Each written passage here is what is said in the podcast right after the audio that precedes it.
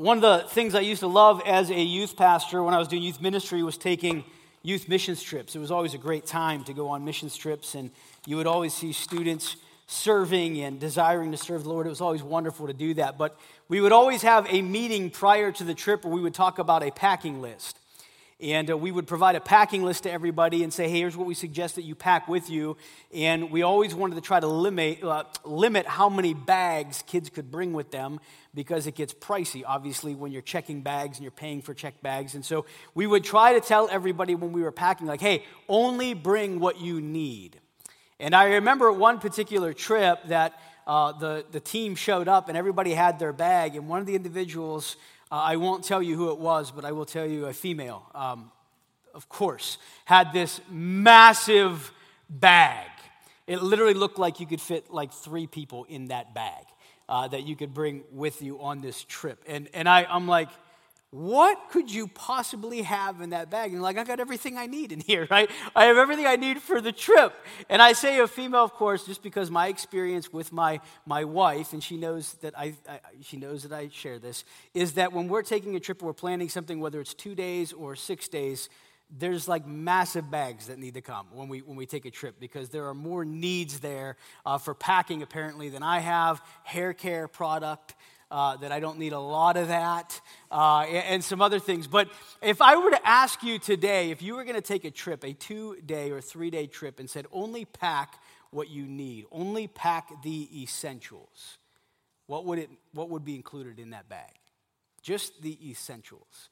When we think of essentials or we think about the things that are needed or absolutely necessary, what we mean by that is even though you could bring a lot with you, and there's a lot of things that might be beneficial, there are certain things that you know if you're going on that trip, you cannot do without. And that would fall into the category of essentials, the things that you must have with you when you go.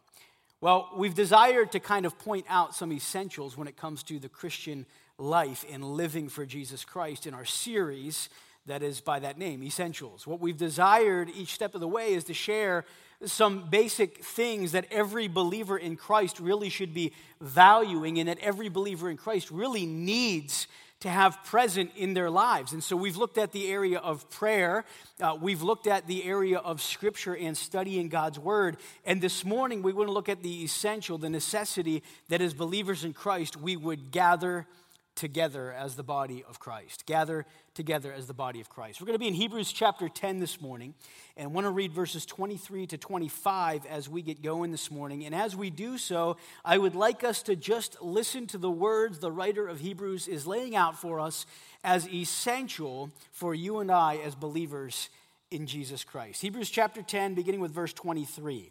Let us hold fast the confession of our hope without wavering for he who promised is faithful. And let us consider how to stir up one another to love and good works, not neglecting to meet together as is the habit of some, but encouraging one another, and all the more as you see the day drawing near. Essentials. Uh, as we look at this passage together this morning, what I would like to do is break this passage down into three sets of three. Uh, three threes this morning that I'd like to challenge us with. I want to share commands that are laid out here for us to obey, truths for you and I to recognize, and then actions to take as a result of those truths. So let's look first at these three commands that are in this passage to obey. The first command there is to hold fast. Hold fast. He says in verse 23 Let us hold fast the confession of our hope without wavering, for he who promised is faithful. Hold fast. Say that with me. Hold fast. Now, here's what's very interesting as you look at this passage, there's something that is going to be repeated again and again and again and again. And actually, if you jump back to verse 22, it's going to be repeated even another time, where he starts off in verse 22 by, by 2 by saying, Let us draw near. Verse 23, let us hold fast. Verse 24, let us consider how to stir up one another. Do you understand those two words, right? Let us, let us, let us. Not talking about salad like let us, but talking about let us collectively, together, the body of Christ, believers, together do these things. Let us. I want to share with something that I think so valuable this morning for you and I as believers to understand. It was never God's intention for the believer in Jesus Christ to walk in this life alone. That was never his intention. We know that to be true first because Jesus said, You will never be alone, for I am with you. Okay, so we're never alone. But if you read the New Testament scriptures time and time and time again, there's going to be this repeating of let us, let us, let us. The believer in Christ collectively together as the body of Christ, collectively doing these things. You and I need each other as believers in Christ. We need one another. In a day and age in which we live, and if we look around the world at believers, literally around the world in every country that we can imagine in our mind that believers exist, they need one another. They're meeting together, they're encouraging one another, they're holding fast together. Let us hold fast the confession of our faith, he says here. And we need to pause for a minute because even if you're reading the news, watching the news, the headlines that are in the news regarding Christians around the world that are being severely persecuted for their faith, they are taking this first command, and not only are they saying with their mouths, with their lips, that they are going to hold fast the confession of faith that they have, they are demonstrating that in their actions, even to the point of death. Holding fast the confession of our faith. What is the confession of our faith? The confession of our faith is that Jesus Christ is the Son of God, that He alone is Savior, that there is life, forgiveness found in no other name but the name of Jesus. We are holding fast the confession of our faith. In Hebrews chapter 10, earlier on, the context to this, the confession of our faith, the context to this is the sacrifice of Christ. Understanding that it is through the sacrifice of Jesus Christ that we have life. It's through the blood of Christ that we have forgiveness of sins. This is the confession of our faith, and He's calling on believers here hold fast. I mean, this is a challenge, isn't it? I mean, if we just think about our lives over the past seven days, we say this on Sunday. How was the previous seven days, right? We think about this the past week. How did we do in this area of holding fast the confession of our faith? Because if we believe that Jesus Christ is Savior, that influences and should influence us in every area of our lives, should it not? If Christ is Savior, if we confess Christ as Savior, our actions should match that. And again, all around the world, believers that are unapologetically holding fast to their faith are willing to suffer, even as it were death, to hold fast the confession of their faith. Paul the Apostle would say, I am set for the defense of the gospel. I am willing not only to suffer, but I am willing to die if need be for the cause of Christ. Again, that's easy to say, a little bit more difficult to do. But yet, believers around the world, that's exactly what they are enduring and what they are doing. What about us? How firmly are we holding fast the confession of our faith? And understand here's the encouragement like it would be one thing if god was like all right listen you follow me now okay? I know you you know me you confess me and so here's what you got to do. Now that you know me you just got to do everything right you got to do everything by the book you got to do everything to honor me. Good luck have at it stay firm stand fast. But that's not what he says. Look at what he says in the passage again. Let us hold fast the confession of our faith. Man that's a daunting task without wavering. What how is that even possible? But look at the concluding part of this verse, verse 23 For he who promised is faithful. I mean, there's the encouragement, there's the wow. It's not that God is saying, okay, you believe in me, you're a follower of me, you're a child of God, great, hold fast, don't waver, hold fast the confession of your faith without wavering. You better not waver, you're, go ahead, go do it. But understand, He's faithful. We're not alone. We have Him with us. We can be unwavering, we can be sure, we can be set, we can be firm, not in our own strength or our own power. Because listen, if you're trying to hold fast the confession of your faith on your own strength or your own power, you, I, everyone will fail. Because aren't there times in our lives where things happen that we didn't plan and we waver? Aren't there times things happen within our families? Sickness, unexpected death, financial problems, work problems, relationship problems, things that we would never even have imagined could happen, where everyone and everything seems to be unfaithful. And yet God is faithful.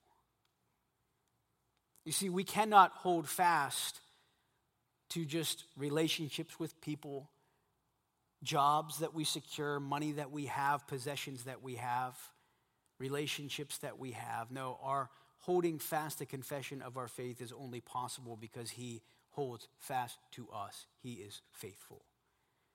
So if you're a believer in Jesus today and you'd say, man, I, I feel like I'm in a spot where I'm wavering. You're in good company because that's the tendency, all of us as believers in Christ, even as believers, our tendency on our own would be to waver.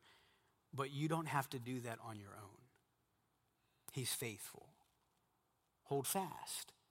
Hold fast through the strength that he gives. Now, here's what's really interesting is he goes from this personal responsibility with self and one another, let us collectively, as a body of Christ, as believers in Christ, hold fast the confession of our faith.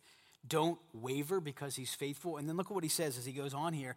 Verse 24, and let us, there it is again, let us consider how to stir up one another to love and good works. Here's the second command. You ready for it? Stir up.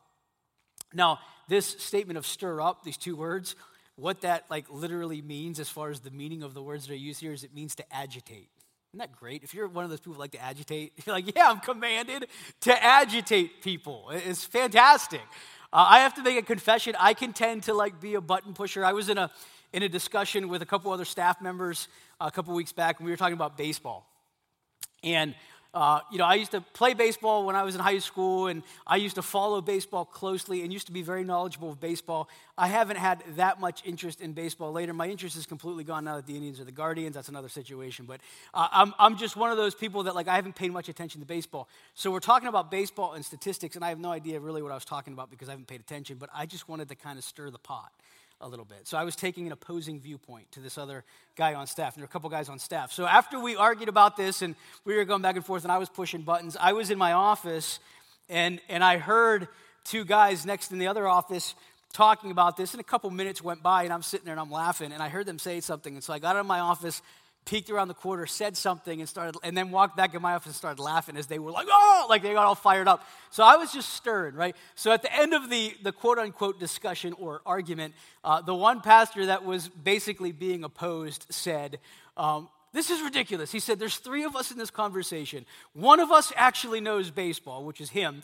One is just a surface level fan that doesn't know what he's talking about, which was the other guy. And he goes, And one just wants to make people argue, which was me. And I was laughing. I was like, You're right. That's my role here, right? And so it's funny. It's funny to do that on light matters and when it's not serious things. It's not funny when that's what we are known for and we do when it comes to matters within the church. You see, the command here to stir up or agitate doesn't stop with just stir up one another. Some of you will be sitting here and be like, that's fantastic. If all I have to do is agitate people, I'm there. Like, I'm king agitator. That's not what he's saying, though. He says, stir up one another or agitate one another. In other words, like prompt one another, but to what specifically? Not anger, not argumentation, not jealousy or bitterness. No, what does he say? Stir up one another to love and good works. You and I have a responsibility as believers in Christ to one another to stir up each other, to agitate, as it were, one another, to get each other moving towards love and good works. Uh, we have a dog at home You've heard of my dog before if you've been here for a while. Toto is the dog's name. Uh, vicious Yorkie poo. That's, that's like about this big. And Toto, for some reason, I think she does it on purpose to agitate me. But at night, when it's time for bed, she'll like jump on our bed and she knows she I don't like it when she's on her bed. And so she'll jump on her bed, but she jumps on the bed and immediately lays down on my pillow on the bed. Like lays there. And I will be like, Toto, get out of there. And she'll just kind of stare at me. And so she's like laying there and she's like just comfortable and she's like, it's a comfortable spot. Now, she doesn't do that to my wife's spot, she does it to mine, like every night. And so I'll go over to her and like there'll be times that she'll be there and I'll have to like literally get the blanket and like flip I don't flip her off the bed, although I want to, but I'll have to like move her with the, the blanket to try to get her up. And she'll she's a little bit older, so like she'll gradually get up and kind of look at me and then she'll like kind of walk to the bottom of the bed and do this and kind of like lay down. But like literally, there are times I have to go up to her with a blanket, and because she's so comfortable, and she she looks comfortable, and I'm like, get up, and she won't, and so I take the blanket and have to like move her off the blanket, right? That's what the picture is here. To agitate or to move or up or to get that which is not doing something and get it doing something. Stir up one another, he says, to love and good works. That's a responsibility that you and I have to one another as believers in Jesus Christ. Let's be honest for a minute. Isn't it easy sometimes to just be lazy as a follower of Christ? Isn't it easy sometimes to just be like, I'm good. I'm not doing nothing. keeping my mouth shut about Christ. I'm keeping my body closed down about service. I'm keeping my mind occupied with things other than what God would have me occupy them with. I'm good. The writer of Hebrews knew this would be an issue, and that's why he's calling on believers to hold fast the confession of their faith without wavering, knowing he's faithful, and he's calling on us collectively as the body of Christ and members of it to stir up, agitate one another to love and to good works. To love into good works. Now, listen, I, am not going to spend a great deal of time on this soapbox, and we've talked about this before, but I want to ask you a question this morning. You come to church, when you come to church and you walk through those doors, and even the question, maybe even today, are you an agitator? Period. Where you come in, and if you see something you don't like, or someone you don't like, or something's done how you don't like it, or the pastor preaches in a way you don't like, or the music isn't exactly what you wanted, or the lights weren't exactly at the level you wanted, or the sound was too loud or too soft, or the carpet wasn't your choice of carpeting, or the, the curtains, like, man, those curtains in the FLC, I just don't like those. If, uh, if you come in, you're like, man, this coffee, I wish we had other coffee. And, and if it's donuts, like, man, these free donuts, I wish they were other free donuts. If you come in, are you an agitator? Are you a complainer? Or are you one who comes in to stir up dissension, complaints, anger, bitterness? Or are you one to come in as an agitator to stir up to love and good works?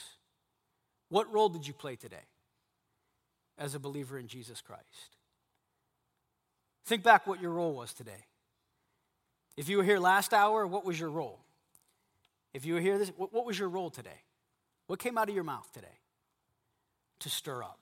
Because chances are you stirred up today in some capacity. To love and good deeds? Or to personal preference? Complaining? Anger? Was it about you or about Christ?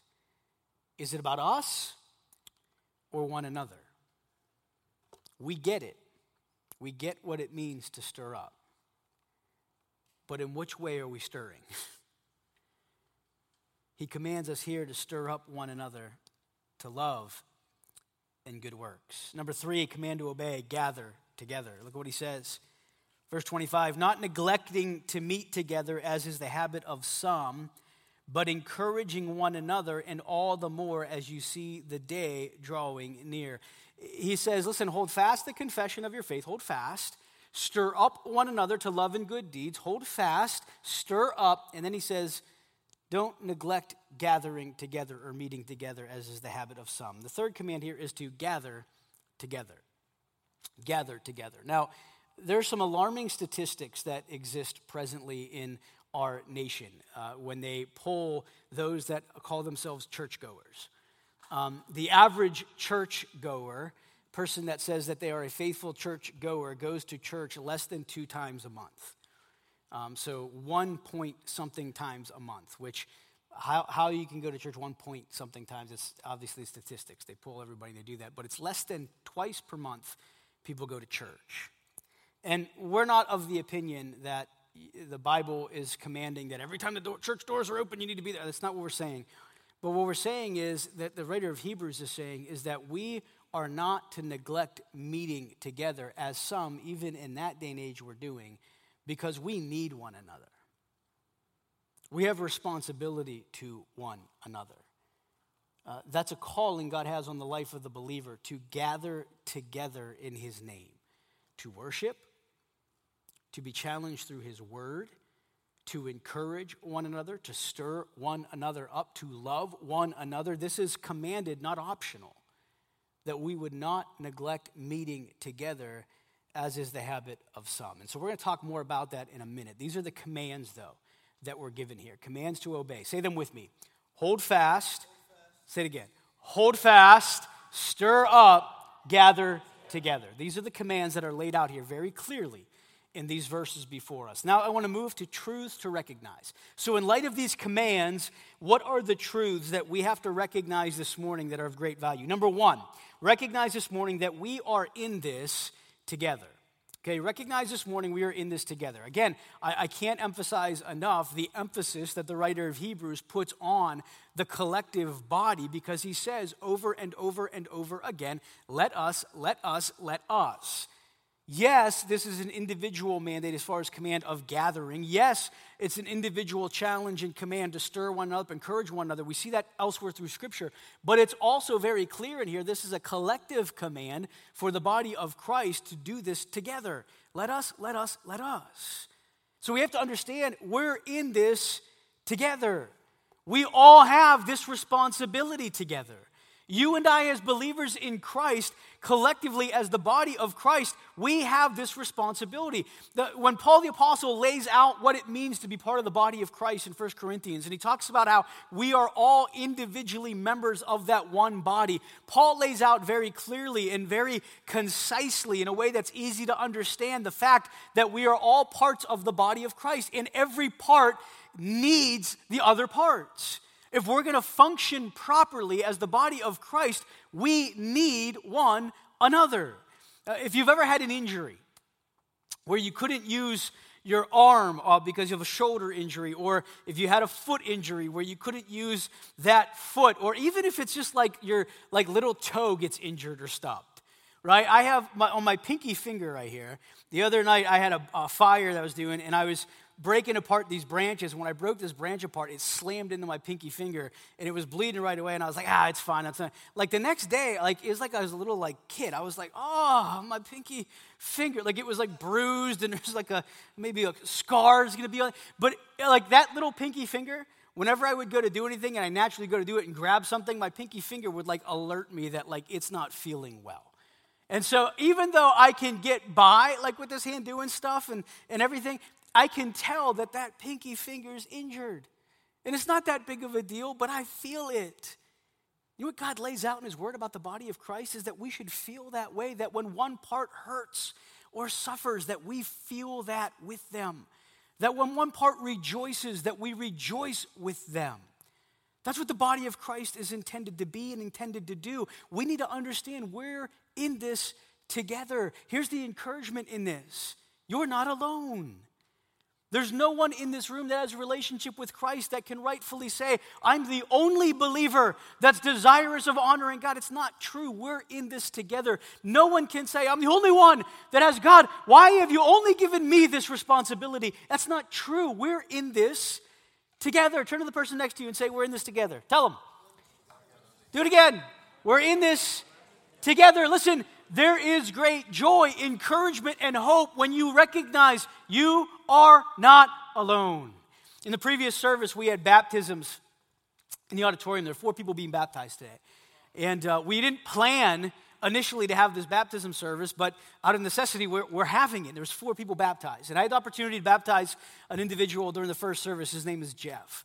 Jeff's been at Maranatha for five weeks. Five weeks ago, when the message was on the Lord's table on communion, if you remember that message, uh, that was that like five Sundays ago, four Sundays ago, it was talking about the Lord's table. And he was in that service, and I shared in that service that if you're not a follower of Christ, if you don't know Jesus as Savior, that the communion's not something for you. It doesn't have meaning for you if you don't know Christ. And I gave an invitation at the conclusion of the service if anyone was here that does not know Christ and wants to know Christ to come talk to me after the service was over.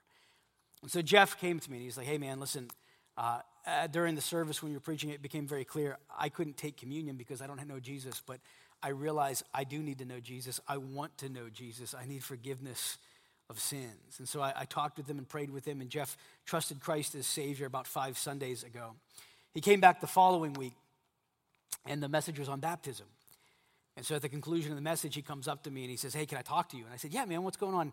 I said, It's good to see you back. And he goes, Yeah. He goes, Listen, he said, uh, he said, You know, all week I, I, got in my truck to go to work, and every day that I went to go to work, I had this big smile on my face. He said, and just this joy. And I thought it was because of relationships in my life that were going so well. And he goes, But it became abundantly clear to me that it's because of Jesus and because I have a new Lord and Savior, and He's changed me. And I said, Man, praise God, that's, that's awesome, man. I said, I'm so excited for you. And, and so he's talking to me, and at the end of talking, he goes, Hey, so baptism, I need to be baptized. I was like, yeah, right on, brother. I'm like, you need to be baptized. And so, so he was excited about that. And I was like, I'll let you know when the next baptism service is, and, and I'll make sure I get in touch with you. Well, the next week he came back and he found me. He's like, baptism, like, what's going on? Like, he, he was seeking me out. And I'm like, okay. So I texted him this week, kind of midweek, towards the end of the week. I'm like, listen, we got a baptism service in our main auditorium that's just coming up for a few people. If you want to be baptized at that service, we can make that happen. And we were texting back and forth. I said, hey, I'm praying for you. So he texts me a little later on the day, and he said, Listen, man, he said, about five minutes after we were texting back and forth about baptism, he said, The devil must not be happy. Jeff had a drug addiction for 18 years. Uh, 18 years he's had a drug addiction. And uh, he said, uh, after about five minutes after we talked, he said, I found a, a bag of meth that I had hidden uh, for some time. He said, I forgot it was even there. And he clarified in the service that it was a big bag of meth that he had, that he had found that he had put somewhere and he forgot about it. And he said he got that and he looked at it and he, he laughed and he said, Not today, Satan. I have a new Lord and Savior, is what he said. And, uh, and so it was interesting because he posted about that on social media and he wrote after that, he said, And for those of you wondering, can you have the bag? No, I got rid of it, is what he said.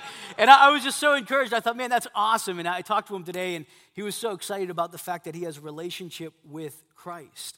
He was so excited that he has a relationship with Christ. But here's how he came to, to church. And this is what the Lord used in drawing him, is he has a friend that for I don't even know how long, I know it's been over a year, has consistently invited him to church and talked about what Christ has done.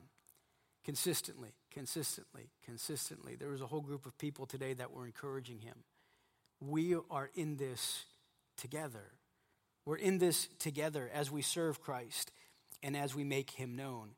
Let us, let us, let us, he says in the passage. Another truth to recognize is that we need one another. We need one another. Let us consider how to stir up one another to love and good works, not neglecting to meet together as is the habit of some, but encouraging one another, and all the more as you see the day drawing near. As time comes to an end, as the return of Christ comes near, as the culture that we find ourselves living in shows themselves to be farther and farther from God, we need one another. I know all of you have probably been on the receiving end at some point in your life of a believer in Christ that has encouraged you when you needed encouragement. And if you've not been on the receiving end of that, I'm sorry that you haven't been. Because if we, as the body of Christ, are doing what God has called us to do, every one of us as believers should be on the receiving end, but also on the giving end of encouragement to those that are in need. You know what a blessing that is. We need one another. I can't tell you how many times I've shot someone a text message saying, Hey, I'm just praying for you this morning. And they get back to me and say, You'll never believe what I was going through this morning.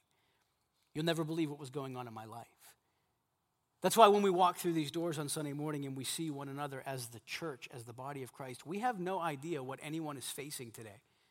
I don't know what you're going through. I don't know what you're facing, but I do know this God has called every one of us in this room because we're in this together and we need one another to encourage one another, to stir up one another to love and good deeds.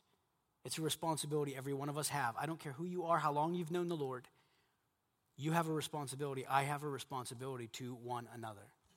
We're in this together. We need one another. Truth recognized number three, it's essential that we gather. It's essential that we gather. How can these things happen if we're not with one another? Let me ask you, how in the world can we stir one another up to love and good works? How can we uh, neglect to meet together and at the same time accomplish all of the one another's that the Word of God calls us to accomplish as believers? Encourage one another, pray for one another, love one another, bear one another's burdens, pray for one another, forgive one another, stir up one another to love and to good deeds, confess your sins to one another, establish one another. All of these things, prefer one another. Look not at your own interests, but the interests of others. It is absolutely essential that we gather. Absolutely essential. I want to make a statement that I think is important to make today. You cannot get online what you will get in person when you gather together with the body of Christ. Can't happen. Can't happen. Some people are like, no, it's, it's the same thing. It's not. It's not. Is there a time where maybe that is something that is, is going to be beneficial needed because you're being kept away by something? Possibly, but let me tell you, God's intention was never for the body of Christ to be separate from one another. We need, it is essential that we are gathered together as the body of Christ, meeting with one another. Have you ever been away from your family? Have you ever been away from your friends, people you're close to that you love more than anything in the world, that you would do anything for, and you're away, whether it's on a trip, for work, a missions trip, a vacation, whatever it is, you're away from them. And, and when I go away on a missions trip, one of the longest trips that I typically take in a given year is when we, Pastor Butch and I go overseas and we go to Thailand and we're doing training for Chinese church planners. And we're over there, sometimes it's two weeks long. And so I'm away from my wife and four daughters for two weeks at a time. I love doing that kind of work and, and teaching theology and ministering to Chinese church planners. I love it. But one of the things that's a heartache of mine every time that trip approaches that I just just am, I'm just broken over is the fact that for two weeks I cannot hug my wife. I cannot hug my children. I cannot see them as far as be with them. I just can't. Now, every day that I'm over there, unless there's things that prevent that from happening because where we're at, I try to, every day that we're there, FaceTime my family.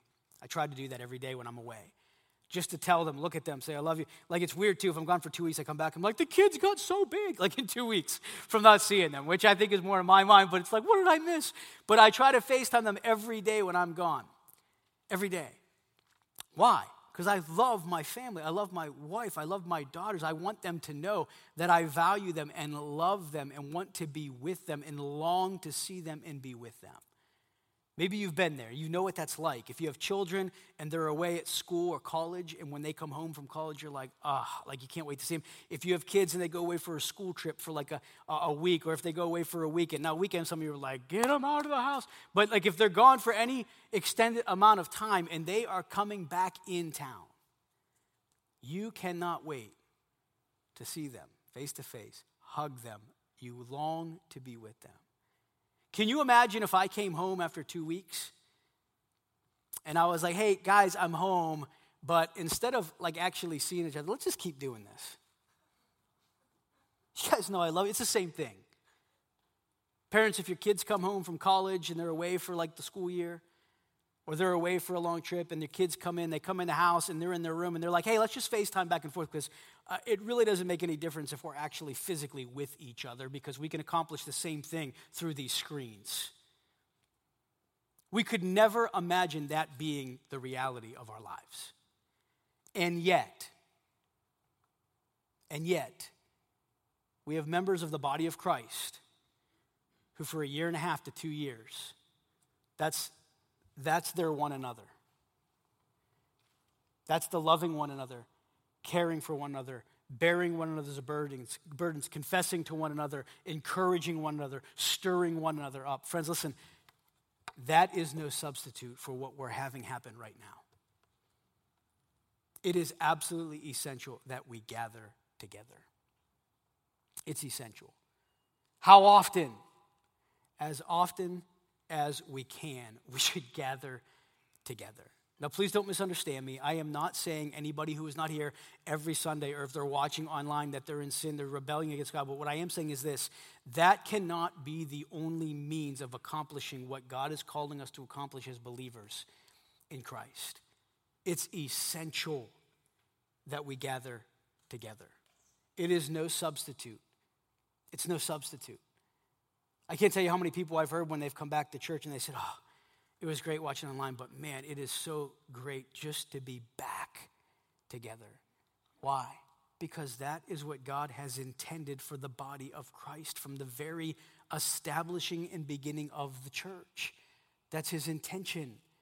And again, I know we live in crazy times, and I know there are times where, because of people's immune systems and because of physical ailments and because of different things that are going on, that there may be a time where they're like, you know what, for the health and safety and well being of the body of Christ and the health and safety and well being of that individual, that there's going to be weeks that they're needing to watch online because that's going to be the wise, responsible, and God honoring thing to do. Listen, I can't speak to every single situation. I'm not making a blanket statement over everything saying, anybody who's not in person, they're wrong. That's not what I'm saying. What I'm saying is you cannot substitute for what is meant to happen in person by being away from everybody else.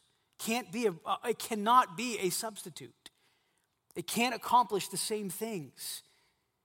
We have to recognize we need one another. We need to hug one another. We need to shake hands together. We need to give holy kisses to one another. Just line up after the service. We'll just start, just line up. We need to encourage, love, and care for one another in a way that the world cannot and will not understand. It's essential. It's essential that we gather together. Thank you for being here. Thank you for gathering. I wonder who do you need to encourage to gather that's not? Who do you need to encourage to gather together? And you need to say, hey, it's time. I think it's a tragic thing that we have believers in Christ, present day believers in Christ, who are doing everything else but church right now. There are believers in Christ who go to work every day, who go to the schools, who are participating in sports programs, who will go to the movie theater, who will go to concerts, who will go to restaurants, who will do everything else that they normally would do, but when it comes to gathering together as a church, they're not back. That's a problem. That's a problem. We need one another. We need one another. So, real quick as we wrap up, let me give three actions to take. Number one, this should go without saying, but we'll say it anyhow. Do what God commands you to do, church. Do what God commands you to do. In case you don't remember, let us hold fast the confession of our hope without wavering, for he who promised is faithful. Let us consider how to stir up one another to love and good works, not neglecting to meet together as is the habit of some, but encouraging one another, and all the more as you see the day drawing near. Very simply, do what God commands you to do. There's no more waiting. Let's do what he commands us to do. Number two, do what God commands you to do, even when no one else is. Do what God commands me to do, but not everybody, don't care. Do what God commands you to do, even when no one else is. Even when no one else is. Do what God commands you to do. There's not a prerequisite for following the command of God based upon how popular the command is. There's not a prerequisite. Well, once 50 do it, then do what God commands you to do, even when no one else is. Number three, do what God commands you to do, even when it may prove to be costly. Even when it may prove to be costly, do what God commands you to do. You know, there's a lot of turmoil and emphasis in Afghanistan right now, politically, a lot of turmoil and, and just emphasis in Afghanistan as it relates to what's happening there with government, with religion, with all of these things. And there's a lot of believers in Christ in Afghanistan that are being severely persecuted for their faith right now.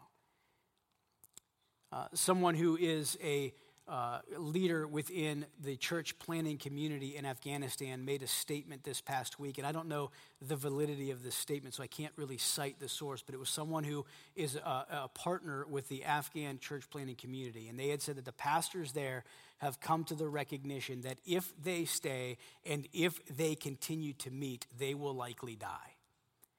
And their response to that is we will stay, we will continue to meet, and we will likely die. But that our trust is in the Lord and in Him alone. We have believers around the world that are meeting under the threat of severe persecution, sickness, and in severity of even death that faithfully gather every week because they're commanded to do so and they're commanded to encourage one another. What are we ready and willing to endure out of obedience to our great God? Do what God commands you to do, church, even when it may prove to be costly. And as time goes on, the cost will prove to be greater and greater. But let us hold fast the confession of our faith because he is faithful. Let's pray together. Father, we thank you for your word today.